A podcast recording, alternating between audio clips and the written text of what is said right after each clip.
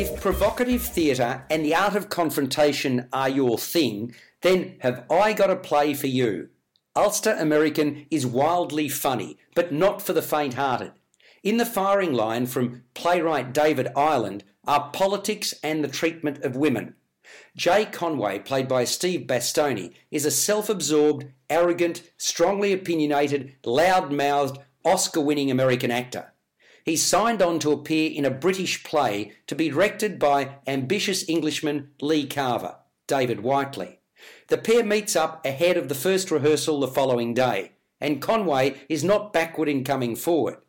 Before you know it, he's dropped a bombshell when extrapolating from a harrowing scene in a movie he was in that never saw the light of day. Carver is shocked and at first refuses to rise to Conway's challenge to give his opinion as to what he'd do if presented with the same invidious predicament. But he quickly relents, and in so doing, we, the audience, are left in no doubt as to his political leaning. They're joined by the author of the work they're about to stage, Northern Irish playwright Ruth Davenport, Sarah Sutherland. No shrinking violet, her passage to meet the pair has been anything but smooth. Worse is to come as the situation gets heated and then totally out of hand. Ulster American explores consent, the abuse of power, and confusion about cultural identity.